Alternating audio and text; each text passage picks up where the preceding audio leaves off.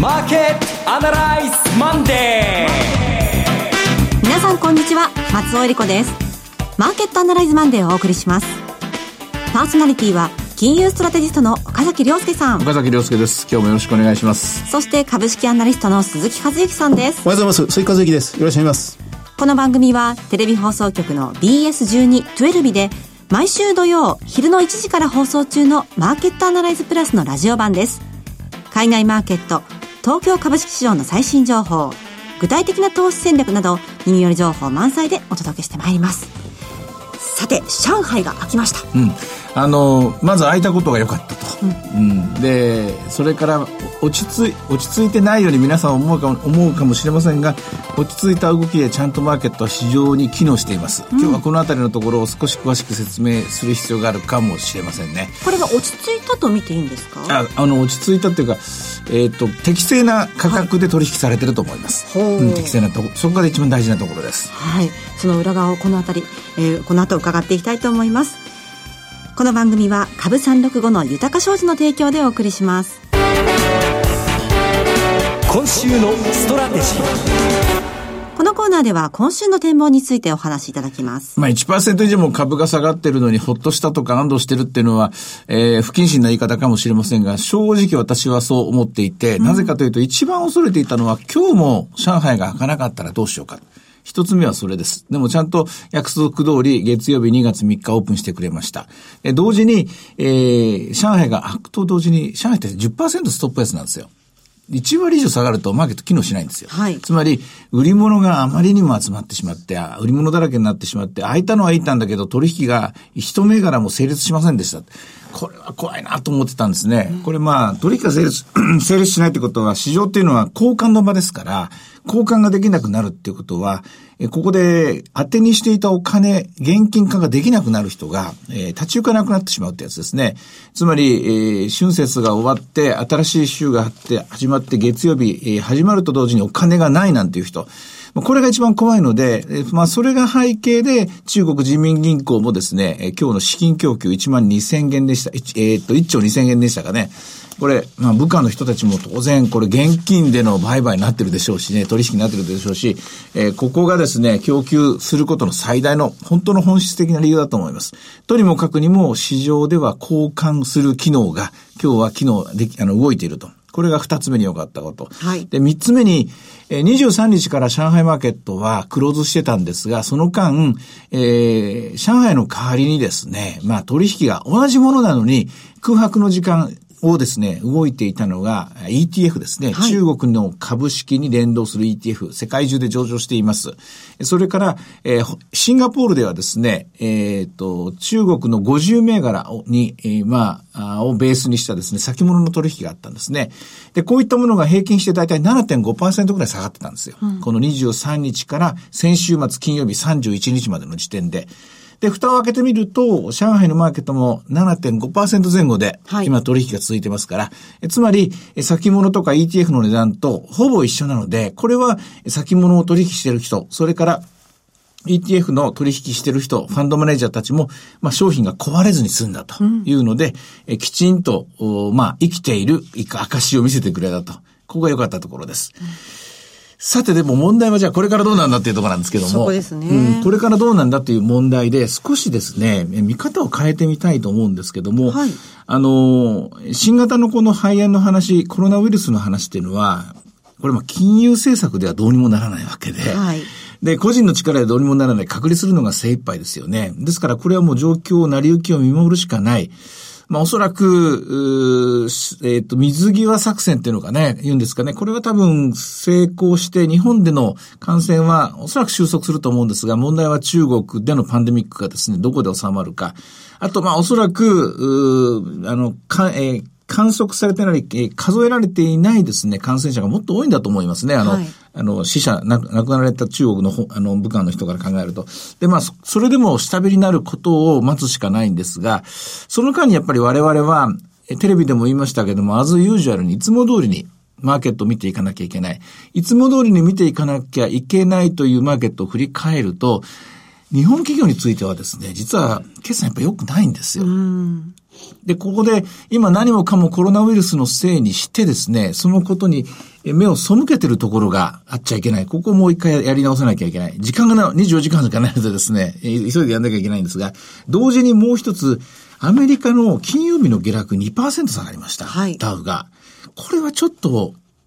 問題なんですよ。うん、これはどうしてだったんでしょう？あのね、どうしてだったかっていうのは、はい、実は、あの、結論はまだ出ていません。コロナウイルスのせいだろ、そんなものって言えばそれっきりです。で、飛行機が飛ばなくなったからだろう、それ、それっきりです。あと、シカゴの購買部の1月の統計が悪かっただろう、それっきりです。あと、それから、まあ、FRB のですね、金融政策、例の QE の再拡大にちょっとまあ、えー、あの変化が見えたとかですね、いろいろ上げりゃきりないです。でも革新的なものはない。しかし、答えは何か、真実はどこかって、これ探すのに時間かかります。それよりも大事なことは、ダウが2%金曜日に下げたということです。はい。金曜日っていうのは普通動かないんですよ。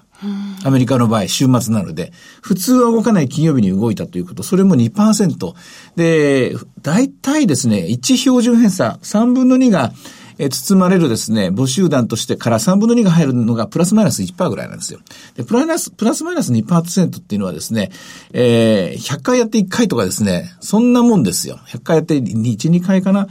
めったにで起き起きることじゃないです。そのめったに起きないこと、例えばめったに起きない金曜日、まあ日本語、日本ではですね、昔から、えー、金曜日の5場安とか、金曜日の5場高、とか、金曜日の午後に動くと怖いぞ、何かが待ってるぞっつって、市場関係者身構えるんですけども、はい、アメリカの場合はもう金曜日自体が、午後になるともう帰っちゃう人が多いので、ですね、ですから金曜日自体が動くことが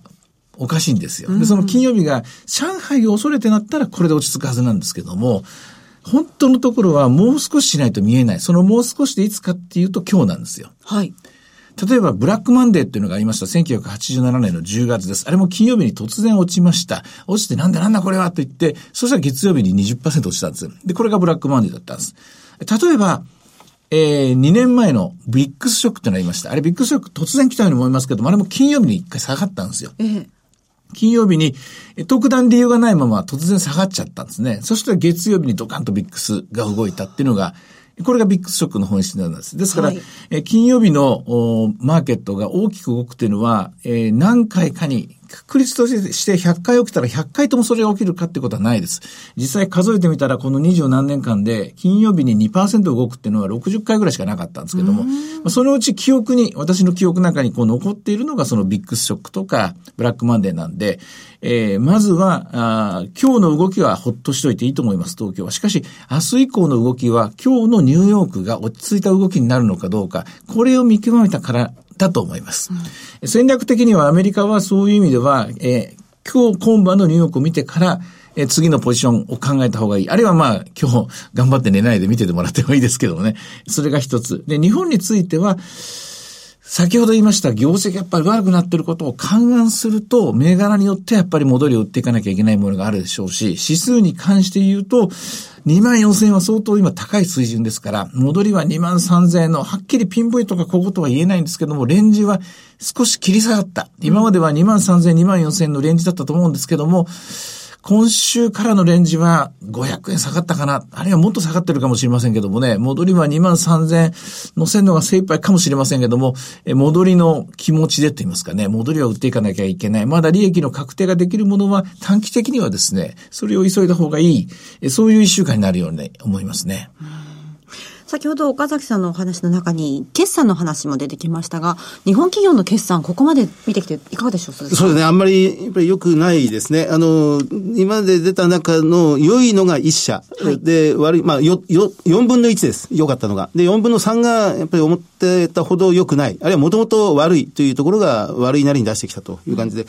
今良くない理由が、私がさっと思って3つぐらいあるんですが、はい、あの、まあ、一つは、やっぱり本業が良くない。特に今回第三四半期ですので、4月から12月までですが、今回新型ウイルスの影響が、だから、計画に入ってきてないんですよね。うん、ですから残りの3ヶ月、この1、3月にガタガタって下がってしまうっていうケースがあるので、まあ、通期見通しが弱いっていうのが、これが一つ。二つ目は、良い企業が、あの、やっぱり良いことによって、この特別損失、特損を結構この期に、えー、合わせて落としてきてる。はいはいというのがありますね。まあ、これは良いからやってきてるということもあります。3番目が、やっぱり消費税の影響なんですが、消費税の影響で、これガクッと落ちた、落ち方が少ないっていうふうに今回言われてるんです。ところが、決算端子たくさんこう読んでみると、落ち方が少ないのは前回より、まあいいんですが、そう、回復がすごく弱い。ええだから、消費税の引き上げに合わせて、消費者が、私たちが、いろんな支出を見直してる感じがしますね。うん、そう、それで、ね。戻りが、その前回よりも弱いっていうのが出てしまってるっていう感じが、この、特に12月ぐらいから顕著になってきてる感じがします。これあの、削れるものは削るっていう時に一番、えー被害を被るのがやっぱり弱い、もともと体力的に弱いところで、まあそれはやむを得ない、えー資本主義社会の生存淘汰の原則だからしょうがないんですけども、中小のところで、やっぱり今、去年1年間の倒産がすごい増えてるんですね。はいうん、これも特に10、12で増えています。やはり消費税倒産っていうのはこれから観測されてくるように思います。さらに、統計的に言うと、これ31日に出たので、実は福岡セミナーでもまだまだ矢島さんも完全にはですね、分析しきれていなかったところなんですが、日本の鉱工業生産指数ですけれども、これがあの、12月もすっごい悪かったです。ああ、そうですか。あの、えー新聞なんかでは生産が伸びていたとしてですね、さらっと書いてましたけれども、出荷は伸びていません。で、在庫が増えている。つまり物が売れないから在庫が増えるわけです。在庫率が、これまあ、数字のマジック、からくりもあるんですけども、極端に増えました。この在庫率で、あの、季節調整がうまくいかないケースもあるので、季節調整を入れない原指数で見ても1年前と比べて2割以上上がってるんですよね。これも完全に今、製造業を中心に、鉱工業ですけどもね、こちらの方は、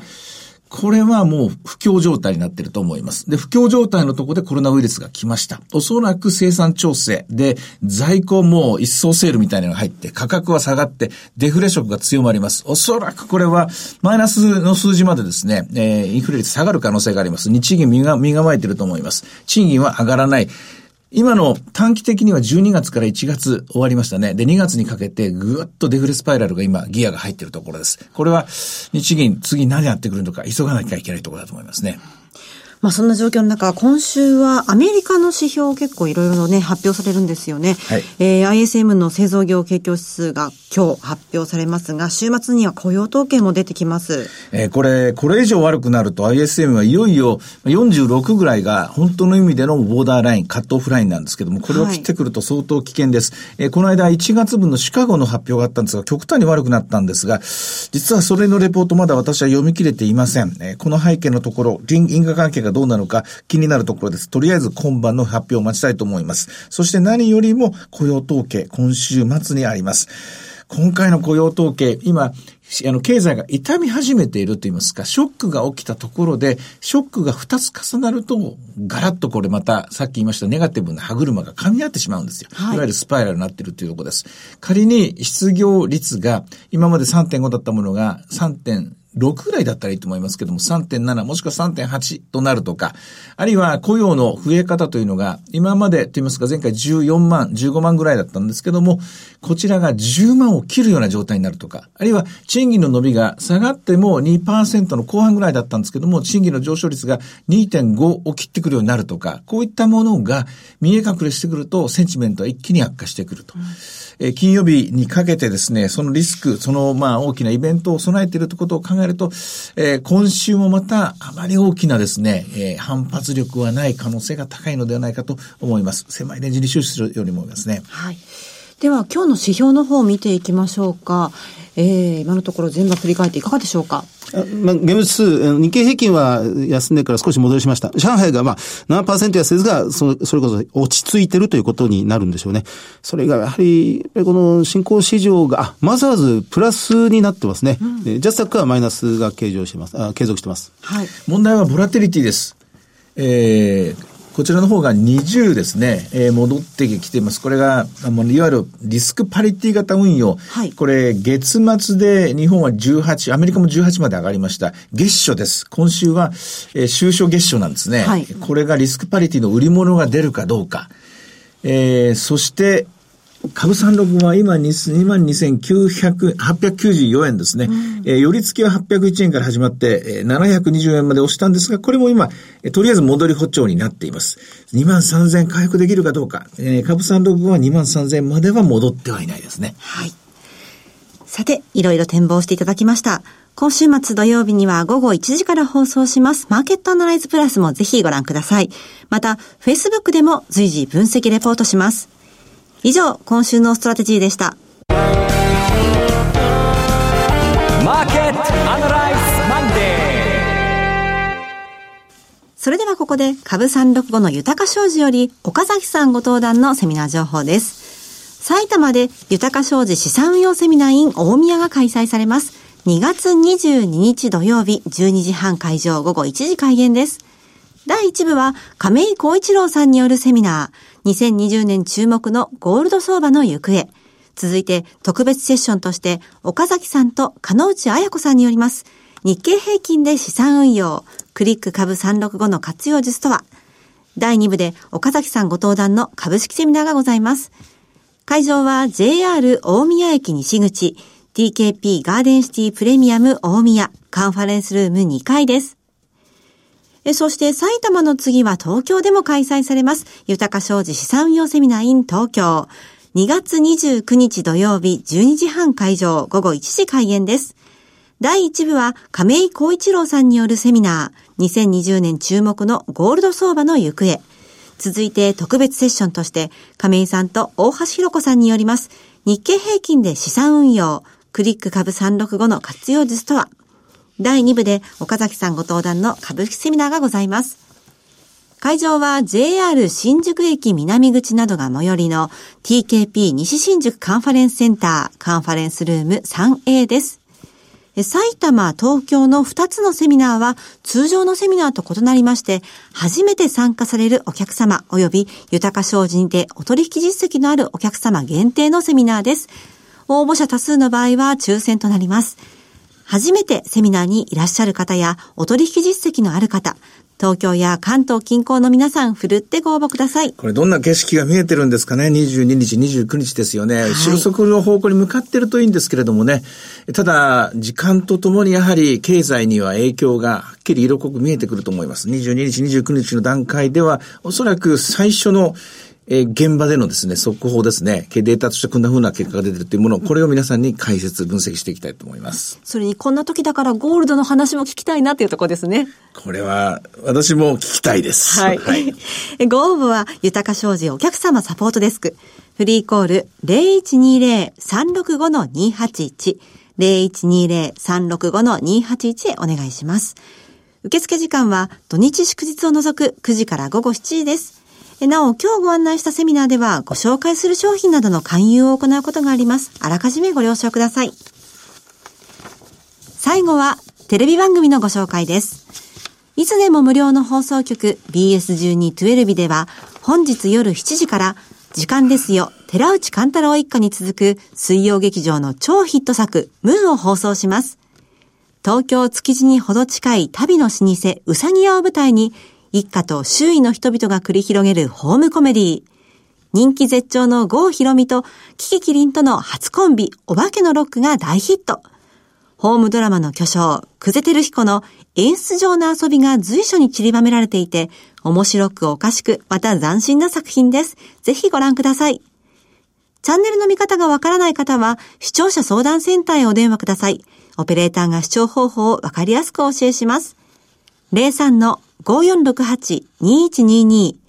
03-5468-2122 BS1212 視聴者相談センターまで。フォロワーアップアナライ鈴木さんの注目企業、今日は何でしょうか？はい、あの、今日は KDDI です。はいえー銘柄コード9433ですね。もう、これは言うまでもなく、う大手通信キャリアの一角で、まあ、NTT ドコモに次ぐ、うまあ、ビッグカンパニーということになりますが、今、時価総額が7兆4000億円ぐらいです。で、売上高が通期予想で5兆2000億円ぐらいですので、売上対比で時価総額を見ると、まず少し割高、割高とは決して言い切れませんが、売上はこうやって5兆に対して7兆。ただ、その資産全体が、総資産が9兆円ありますので、その点から見るとまだまだ割安だなという感じがします。で、あの、先週金曜日に決算発表が第三四半期の分がありまして、はい、これで売上高が第三四半期分で3兆9000億円、プラス3.5%。営業利益が8400億円強で、プラス2.6%。あの、第二四半期までは減益だったんですが、第三四半期でこれが増益についに転じたという状況ですね。で、通期の見通しはまだ変えていないんですけど、進捗率が、1年の年度計画に対して、今、実績で82%ぐらい、すでに稼いでますので、通期の営業利益見通し、1兆飛んで200億円。えー、まあ、前期比ほぼほぼ横ばいで見てるんですが、これはどっかの時点で増額修正してくる可能性が高いということですね。で、あの、まあ、5G というの、あの、新しい企画がこの春からスタートするという状況なんですが、ただ KDDI の今回の決算に関して、まあ、あの、投資家向け、えー、アナリスト向けに説明会を開いて、その資料なんかも公示されてる、開示されてるんですが、はい、それ全編を通じて見ていきますと、やっぱり今後の相当将来、相当将来に向けての成長に向けての今は準備期間にあるということをもう繰り返し訴えているような感じですね。だからまあ今期はともかく、今期、来期、ひょっとしたら再来期ぐらいまでは、この会社はその明確にガンガンもうフルスロットルでいきますって感じではなく、次に備えた準備を着々と手を打ってるということなのではないかなというふうに感じられました。うんで、あの、これは、えっ、と、アープーって通常よく言ったりなんかするんですが、あの、このこの通信キャリアの非常に大きなその投資尺度としてアープー、要は有効、一人当たり有効契約者数に対する単価。はい。まあ、あの、要は企業にとっての一人当たりの売上高って、顧客一人当たり。それが、これが1年間で、えー、7400円だったんです。はい。月。月7400円が、この1年間で7800円ぐらいまでアップしてきてるんですね。あの、新しいサービスをもう、その、今、集中投入してるわけでも決してないんですね。はい、ただやっぱりあの、そのネットフリックスだとか、フールーに代表されるような動画視聴が、やっぱりコツコツコツコツ増えてきてるということもありますし、あの、まあ、安い、セカンドキャリアに、まあ、そのソフトバンクでいうところの Y モバイル、はい、まあ、UQ モバイルみたいなものに乗り換えは進んでるんですが、やっぱりそれグループ内でうまく取り込んでるというのもあるので、で、KDDI、au 本体も、まあ、比較的安いプランなんかも出していると。まあ、それが、まあ、先ほど申し上げた消費税引き上げ後に、